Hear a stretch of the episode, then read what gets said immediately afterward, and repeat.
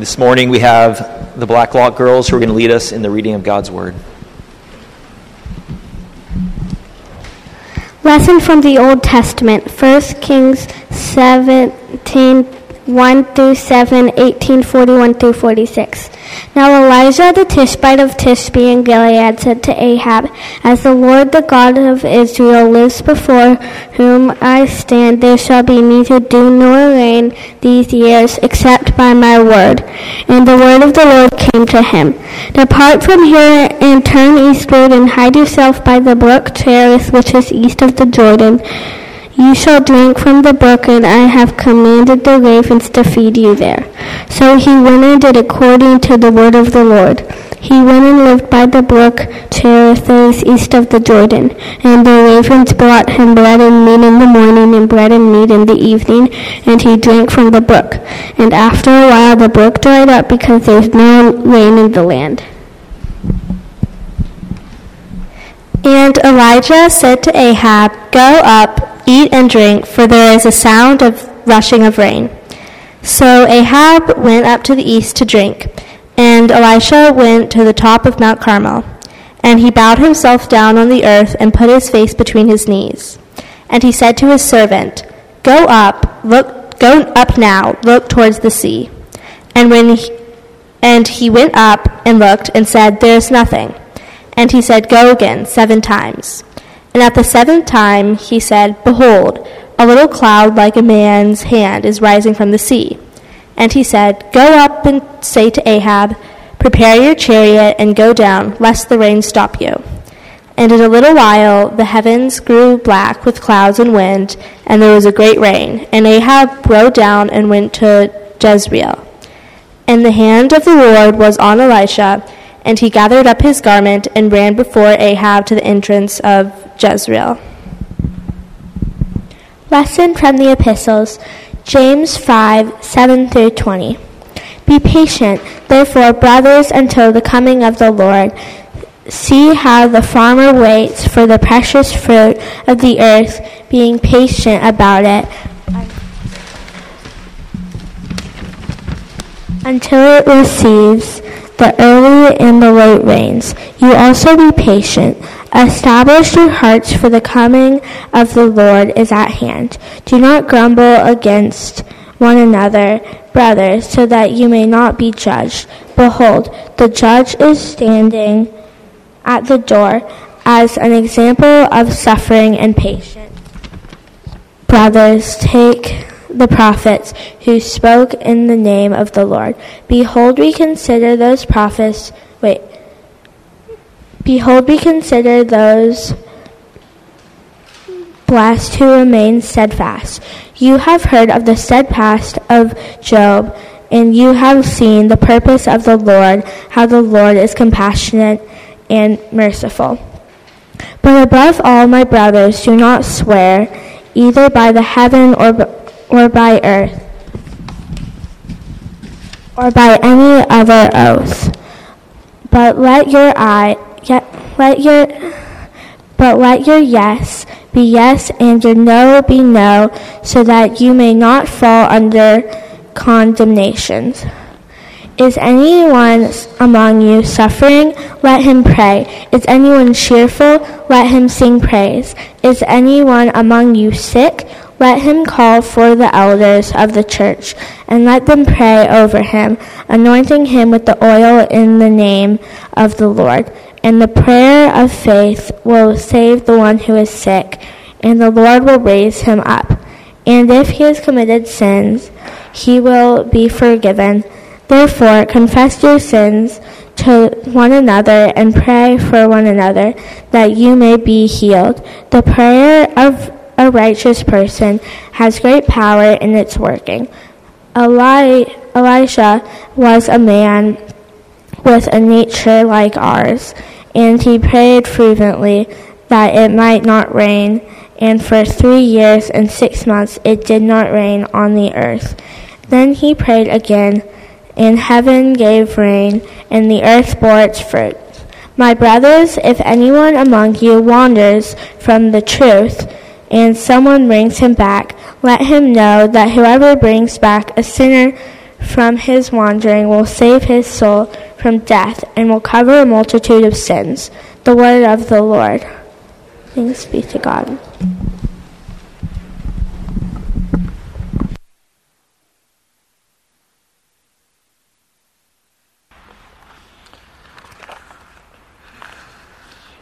Good morning. So, we usually begin every Sunday with a question directed to our kids, but I'm going to speak to a different group of people first this morning. I'd like to ask a question to the person who typically drives for you on a long road trip. So, whoever that might be, maybe mother or father, typically. So, for those of you who are here this morning, while on these road trips, you as the driver, are you the kind of person who always stops at the nearest restroom whenever anybody from the back screams, I need to use the restroom? Who stops like immediately? Like next rest stop, you're like exiting the highway and you're there. Anybody? One, a couple people, very uh, generous to everyone else in the car. They don't want anybody to suffer.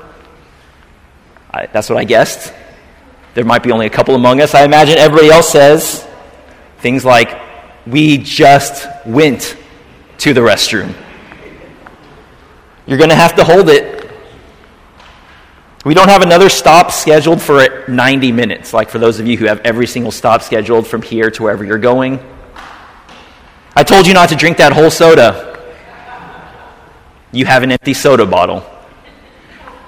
Or be patient because there's a Buc-ee's on the way. And that's what I want to talk about this morning Buc-ee's. Kids, have any of you been to Buc-ee's? Any fans of Buc-ee's here?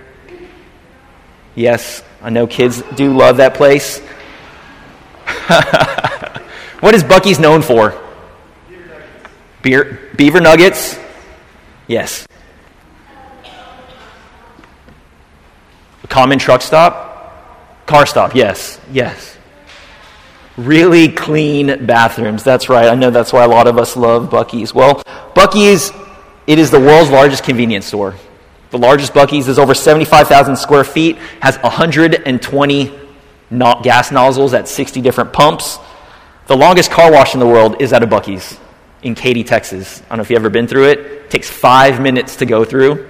25 different rolling brushes. Uh, but what I love about Buc-ee's, aside from all those amazing things, are the billboards. Have you all seen these on the road?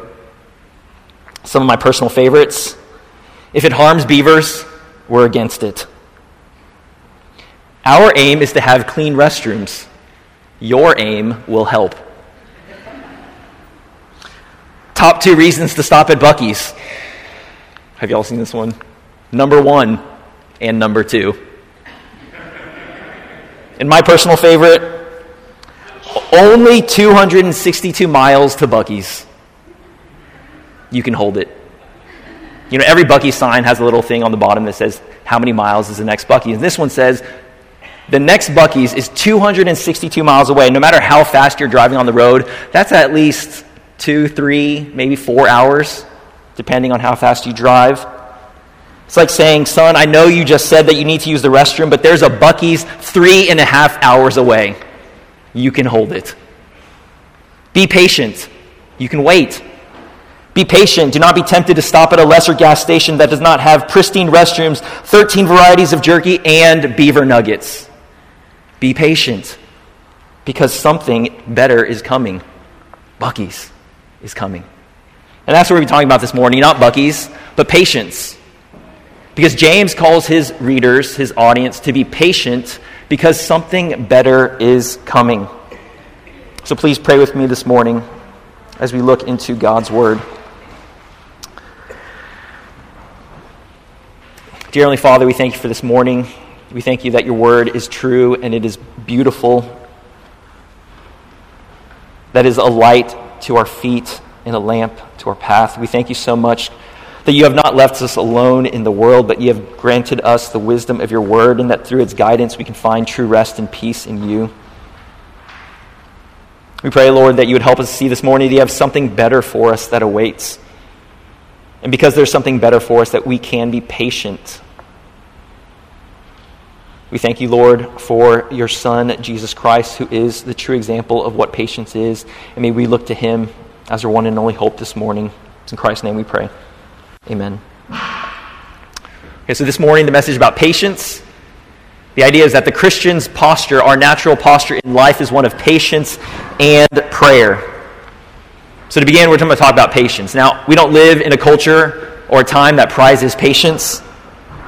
Instead, don't we live in a time of instant gratification.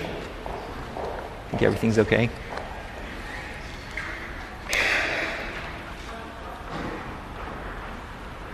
We live in a time of instant gratification.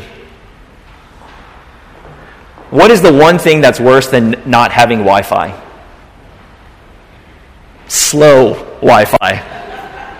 Isn't that even more frustrating than not being able to access the internet when you're going somewhere and there's very slow internet? I read a stat that said 40 of 40% of visitors will leave a website if it takes longer than three seconds to load. We don't have the patience to wait three seconds for website. Kids, have you ever thought, I can't wait to grow up? yes, we have one young lady who cannot wait to grow up, but a desire to do the things that you want to do, to eat what you want to eat, to make your plans, to do what you want to do. You can't wait for that. We're not patient. How did Mark Zuckerberg, the founder of Facebook, describe the ethos of his company in the early days? Move fast and break things. You see, in our world today, there's frankly no time to be patient. That's not what it was like for James and his readers, and especially those in the early church. Because persecution that the early church faced, it drove them to be people of patience. Now, when I say early church fathers, I'm talking to people like who lived within the first 500 years after Jesus' death. But it's not an exaggeration to say that the early church fathers, they're obsessed with this idea of patience. The very first treatise dedicated to a Christian virtue is not written on love, it's not written on faith, it's not written on hope, it's written on patience. The early church fathers called patience the highest of all virtues, the virtue that was peculiarly Christian, the very core of the church's witness. What is the church what is the early church about? Patience. In fact, there's this wonderful book written by a man named Alan Kreider and it's titled The Patient Ferment of the Early Church The Improbable Rise of Christianity in the Roman Empire. And what he argues in this book is that the main reason that the early tr- church grew from zero to a faith that basically conquered the entire known world at that time is because of the virtue of patience and its central importance in the life and witness of the early church. That's what James is talking about this morning. So please read with me as we look at James chapter 5 verse 7. Be patient, therefore, brothers, until the coming of the Lord. See how the farmer waits for the precious fruit of the earth, be patient, being patient about it until it receives the early and the late rains. You also be patient. Establish your hearts, for the coming of the Lord is at hand. Now, it may sound strange to us, but James says that the reason to be patient, the way to be faithful even in the midst of trials and difficulties is to remind yourself and reflect upon the coming final judgment of God. And what I want to talk about this morning is that the final judgment sounds like this very dark and foreboding and harrowing thing. And in many ways, it is that. But what James is saying is that the final judgment is good news. He says the virtue of patience and final judgment cannot be separated. And he tells us specifically two things about this coming final judgment. Number one, first, James says that you only have to be patient for a limited amount of time. You don't have to be patient forever. Only until the coming of the Lord. And then he gives an example of the farmer, which I think is very instructive. You see, the farmer knows and is confident that the early and late rains will come as long as the Lord provides them. It's not a waiting for waiting's sake but it's waiting with a specific hope and expectation about what's to come. So we often think of patience as passively waiting, but biblical patience, especially in the way that James uses it, is not passive at all. The farmer expects the rain, and because he expects it, he prepares for it. Does the farmer, anticipating the coming rains, does he sit back and relax and let the rain do all the work? Or does he understand that in order for the rains to be effective and to produce the precious fruit of the earth, that he has to first cultivate the seed, cultivate the soil and sow the seed and do all the hard work of farming? The farmer, as well as I would argue the Christian, holds two truths in tension at all times. The first is the farmer works harder than anyone else. He understands that you reap what you sow. And if you don't sow, you're not going to reap anything. But at the same time, the farmer recognizes that he is ultimately not in control. He knows that all of his work is for nothing unless the Lord is the one who brings the rain. So he waits patiently. The farmer both works hard and waits. But second, not only is the waiting not forever, but has a specific object in mind. But secondly, James reminds his listeners that the coming of the Lord is at hand, meaning the coming of the Lord is soon. We talked about this last week. I mentioned last week, Jesus himself tells us that no one knows the day or the hour that Jesus will return. And because of that, we're in fact commanded to always be ready because he's coming at an hour that no one expects. So if you read a lot of Jesus' parables, a lot of them can basically be summed up in two words be ready. Be ready at any moment that Jesus himself could return. But I think that, uh, especially for us, you know, reading these words in 2023, it's a bit challenging because we think, oh, so much time has elapsed, and it's hard always to stay ready.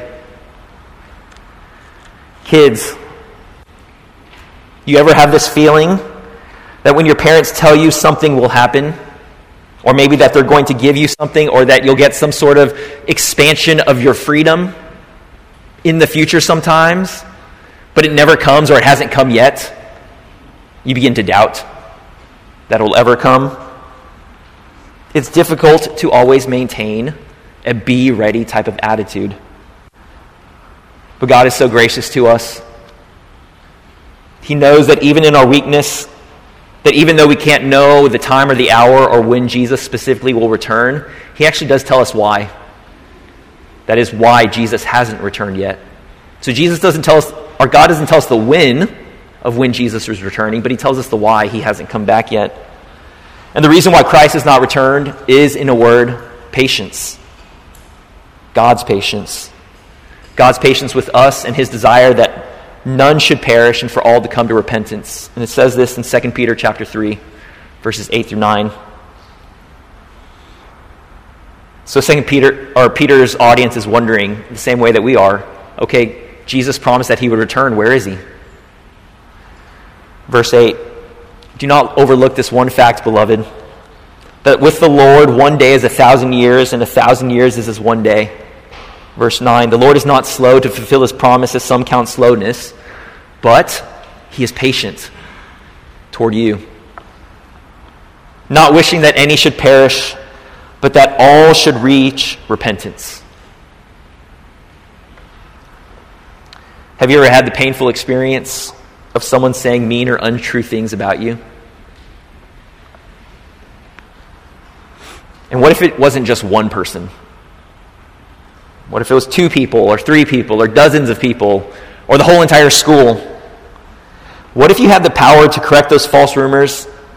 If you had the ability to punish the people who are spreading them, wouldn't you do something about it? Get your justice, your vengeance, and your revenge to clear your name?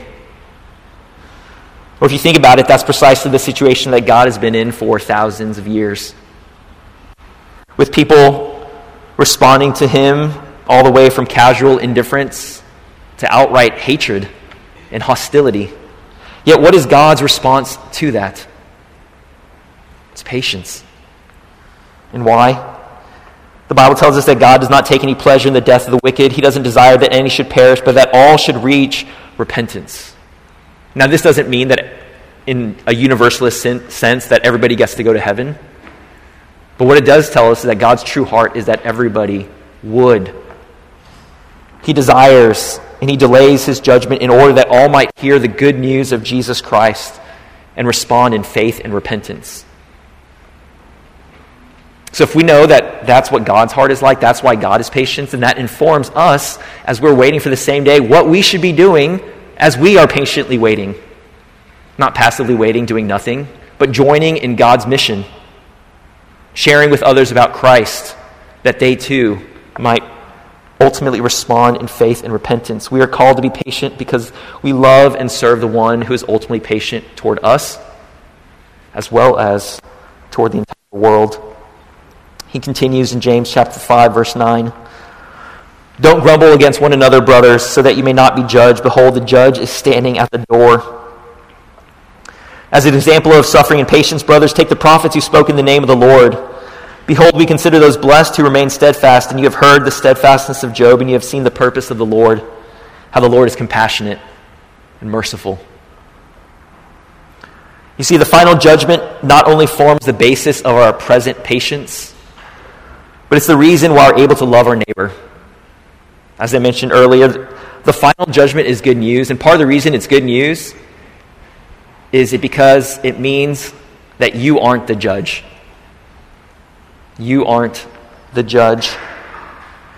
As one author writes, he says this The Bible's picture of final justice means that justice will be exhaustively done, but it'll be done by God.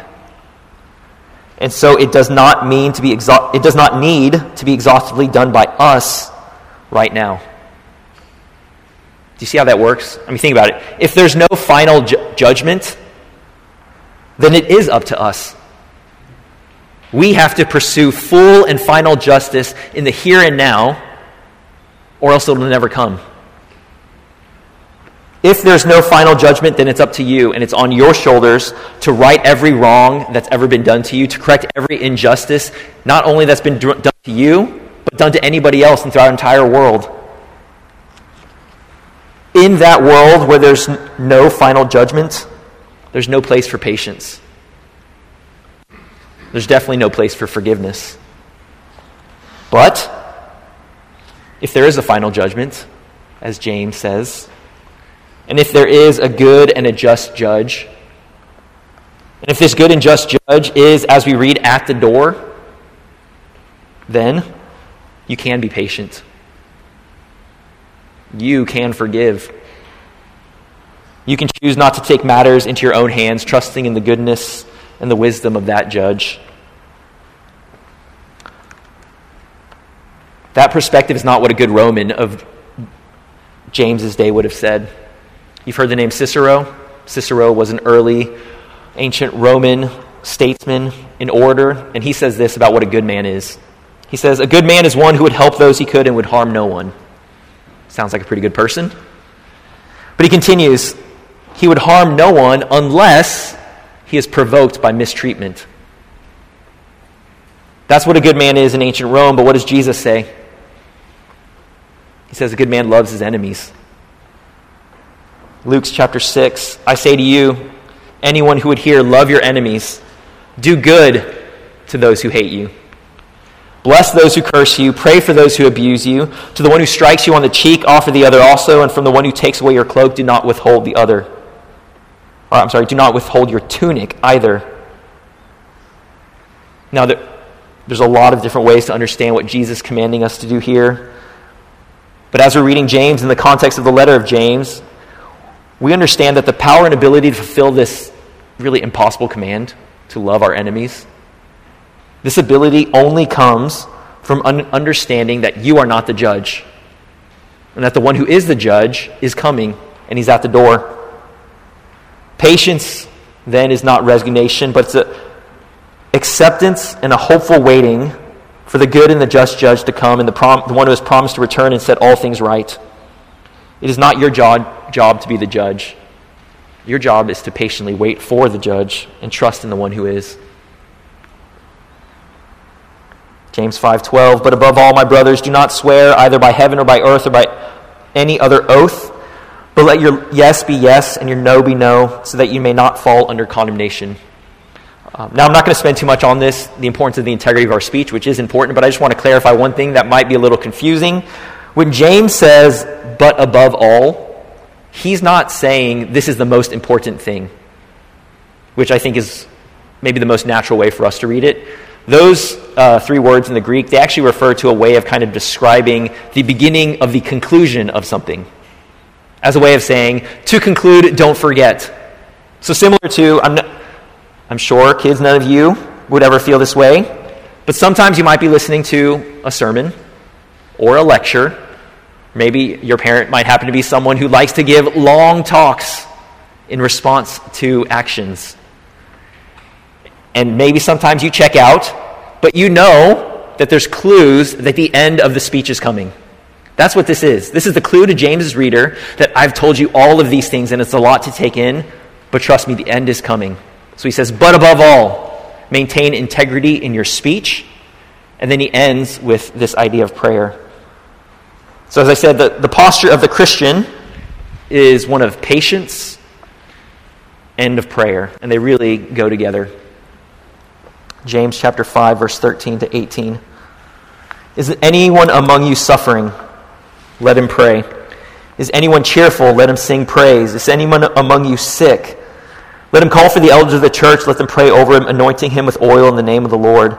And the prayer of faith will save the one who is sick, and the Lord will raise him up. If he has committed sins, he will be forgiven. Therefore, confess your sins to one another and pray for one another that you may be healed. The prayer of a righteous person has great power as it is working. Elijah was a man with a nature like ours. He prayed fervently that it might not rain. For three years and six months, it did not rain. But then he prayed again, and the heavens gave his rain, and the earth bore its fruit. So James gives us three specific situations in which the Christian is called and commanded to pray. Number one, suffering. Number two, rejoicing. And number three, sickness. And similar to the vows that a husband and wife will make to one another, which I assume many of you might have made to one another on your wedding day, what do they say? For better or for worse, for richer or for poorer, in sickness and in health. Now, now what are we trying to say? Now, we're trying to say we're making a vow to one another to remain faithful and loyal, to love one another no matter what life may bring. The whole spectrum of the experience of life. For richer or poor, and everything in between. Sickness and health, every, no matter what happens, we're here for one another. We are together. And that's what James, I think, he's trying to make a similar point. He's saying whether you're suffering or whether you're cheerful, and for the Christian, in your life, you're going to experience times of suffering and times of cheerfulness and everything in between. That's the reality of living in a beautiful but broken world. He's saying, in all these situations, what is the Christian supposed to do? What is the Christian response? It's prayer. It's understanding that we are dependent upon God for all things. And one thing I, I want to make sure to point out is important to note that what it does not say. It doesn't say that the sick person is sick because they have committed sins. And that's really important to point out because this is the precise error that Job's so called friends, right? It points to the steadfastness of Job as the prophet earlier. But the error of Job's friends is to believe that our relationship with God operates on some sort of quid pro quo basis.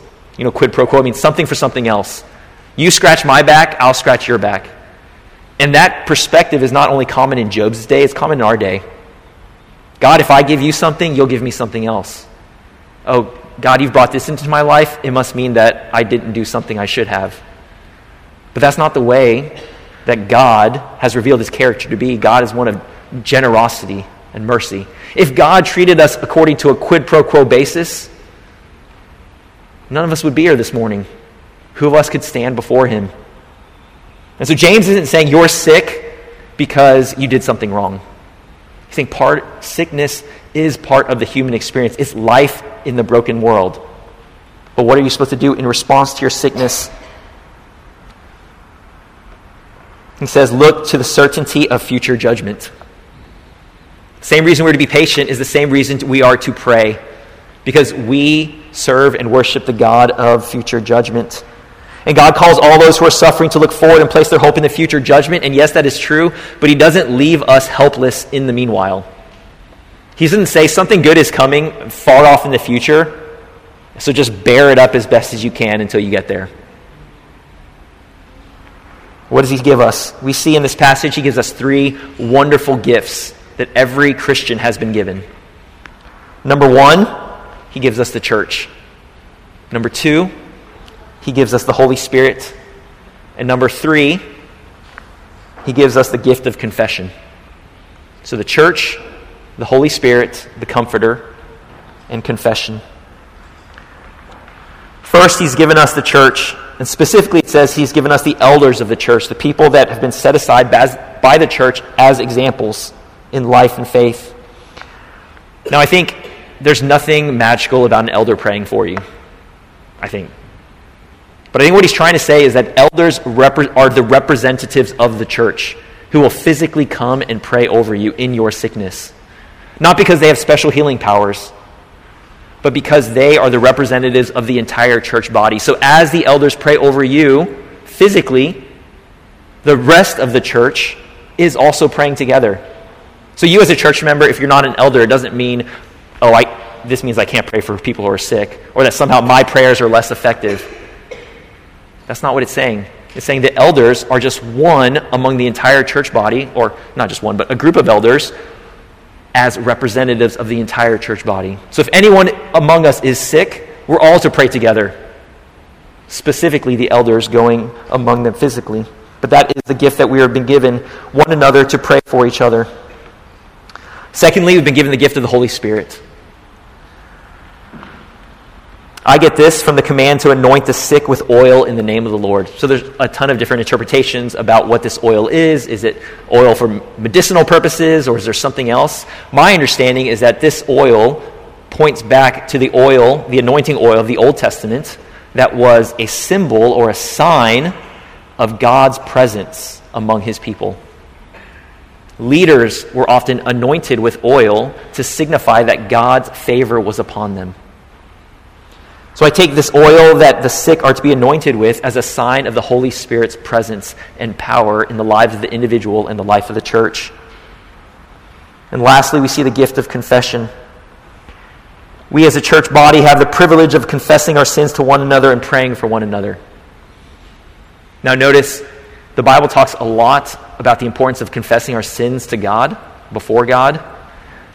But when it speaks of confession, more often than not, it's actually talking about the importance of confessing our sins to one another. So it's not just enough to, in, you know, every week we have our time of confession. We have our silent confession which you, before the Lord, present and confess your sins before God. But James, as well as many other biblical authors, says it's just as important that you do that as well as confess your sins to one another. Because even though our physical sickness, as I mentioned, is not a punishment for our sins, our physical sickness is a byproduct of the fallen nature of our world. It can be an, and it can be an accurate reflection of our internal hearts. Meaning, sometimes when we're sick, we recognize how weak and needy that we are. God uses the various things in our life to help us see our need for things like confession, repentance, to receive forgiveness, and to restore our faith. And I love the way that James ends his letter. James chapter 5, 19 through 20 says this My brothers, if anyone among you wanders from the truth and someone brings him back, let him know that whoever brings back a sinner from his wandering will save his soul from death and will cover a multitude of sins. This is a beautiful image to end his letter on. The implication is that no one is ever too far gone. No one is so far away from the mercy of God that they're unable to be brought back. And not only that, but you could be an agent of God's mercy in restoring sinners. If you're a Christian, and if you've been a Christian for any length of time, then certainly know somebody. Perhaps even someone quite close to you who, at some point in their lives, claimed to be a committed follower of Jesus who is no longer walking with God. Likely you're thinking of multiple people, not just one. James is saying, never lose hope. No one is ever too far away from the mercy of God, including us. Let us never tire then in patiently waiting for God to work, praying for those people among us, and doing what we can as we wait and as we are patient in order to turn away that person from the multitude of sins and bring them back into the fold of God. So, as we conclude, but above all, I'd like to end this morning with a question. And it's something that I was thinking about, particularly as I was thinking about this idea of patience, turning the other cheek, loving our enemies. And the question is this Are Christians just doormats? Are Christians just doormats are we just the people who are weak and naive in this world that the sharks out there can take advantage of? Are we the ones who are to be walked all over? And I hope you haven't heard that this morning. Because what I've been trying to communicate that patience is not weakness. Patience in the biblical strength is very opposite. Because patience is far more difficult than vengeance. Patience and forgiveness are harder than bitterness or resentment. Vengeance, the desire for it, that's natural. That's the normal human response. Patience is supernatural. Patience is the will and the willingness to wait for the appropriate time and to not take upon oneself rights and privileges that do not belong to you. And the pre- preeminent example of patience, as it always is, is Jesus. Our Lord, our Lord and Savior Jesus Christ, who refused to call upon legions of angels to rescue him from the cross because he was patient. Because he knew what time it was, and he knew, he knew what time it wasn't. He knew that in the future, there would be a time in which he himself would return with those very legions of angels to defeat God's enemies to bring victory and salvation to his people, to vindicate his good and righteous name. And he resolved to patiently wait for it because he trusted in the plan and purposes of the Heavenly Father. And in the meantime, what did Jesus do while he waited? He died. Jesus died not in a passive resignation to the injustices of the Jewish and Roman authorities, but the Bible is very clear. Nobody took Jesus' life away from him. Jesus gave his life. Jesus willingly laid down his life. He gave it involuntarily in order that we might be saved from our sins, become sons and daughters of the true and living God. You see, we are God's children by virtue of Jesus' patience. And it's the same patience that James is calling us to. The early church father Cyprian, he wrote one of these treatise, uh, treatises on patience. And I really can't help but to think that Cyprian had been reading and reflecting on the letter of James as he was writing. He says this about patience. This is Cyprian, 4th century AD. Patience will temper anger Patience will bridle the tongue.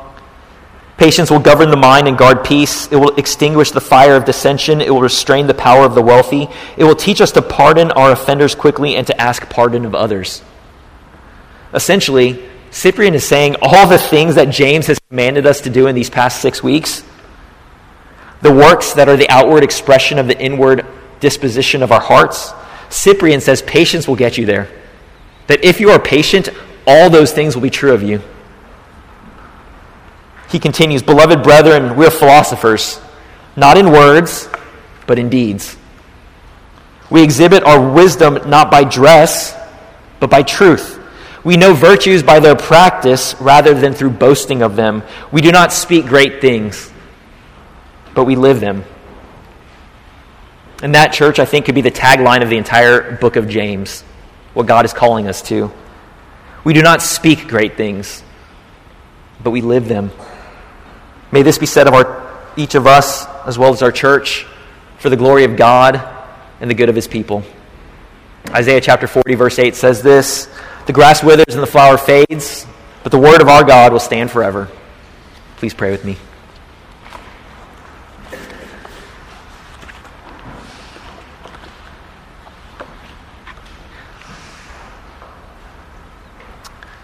Father God,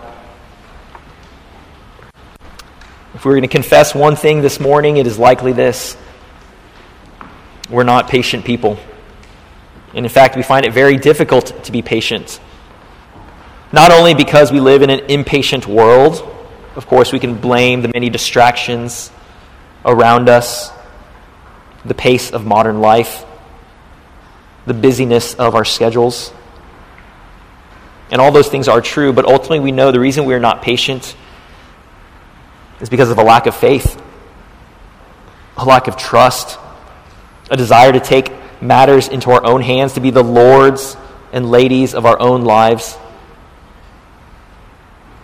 So, Father God, we confess our sin of impatience to you. And we thank you for the gifts that you've given us. We thank you for the gifts of the church, your Holy Spirit that dwells among us, and the freedom that we have in light of the gospel to confess our sins to you and to one another. May you make us more patient people. But as we talked about this morning, not a passive patience, but a patience like a farmer, a patience who works hard, who's so in tune with your plan and your purposes that as we look forward and await your perfect justice, that we can work hard even now to share your truth and your love with others. We thank you so much for Jesus, who's not only the example of perfect patience, but the one whose patience led to our salvation. May we look to him as our one and only hope in life and salvation now and forever. It's in his name that we pray. Amen.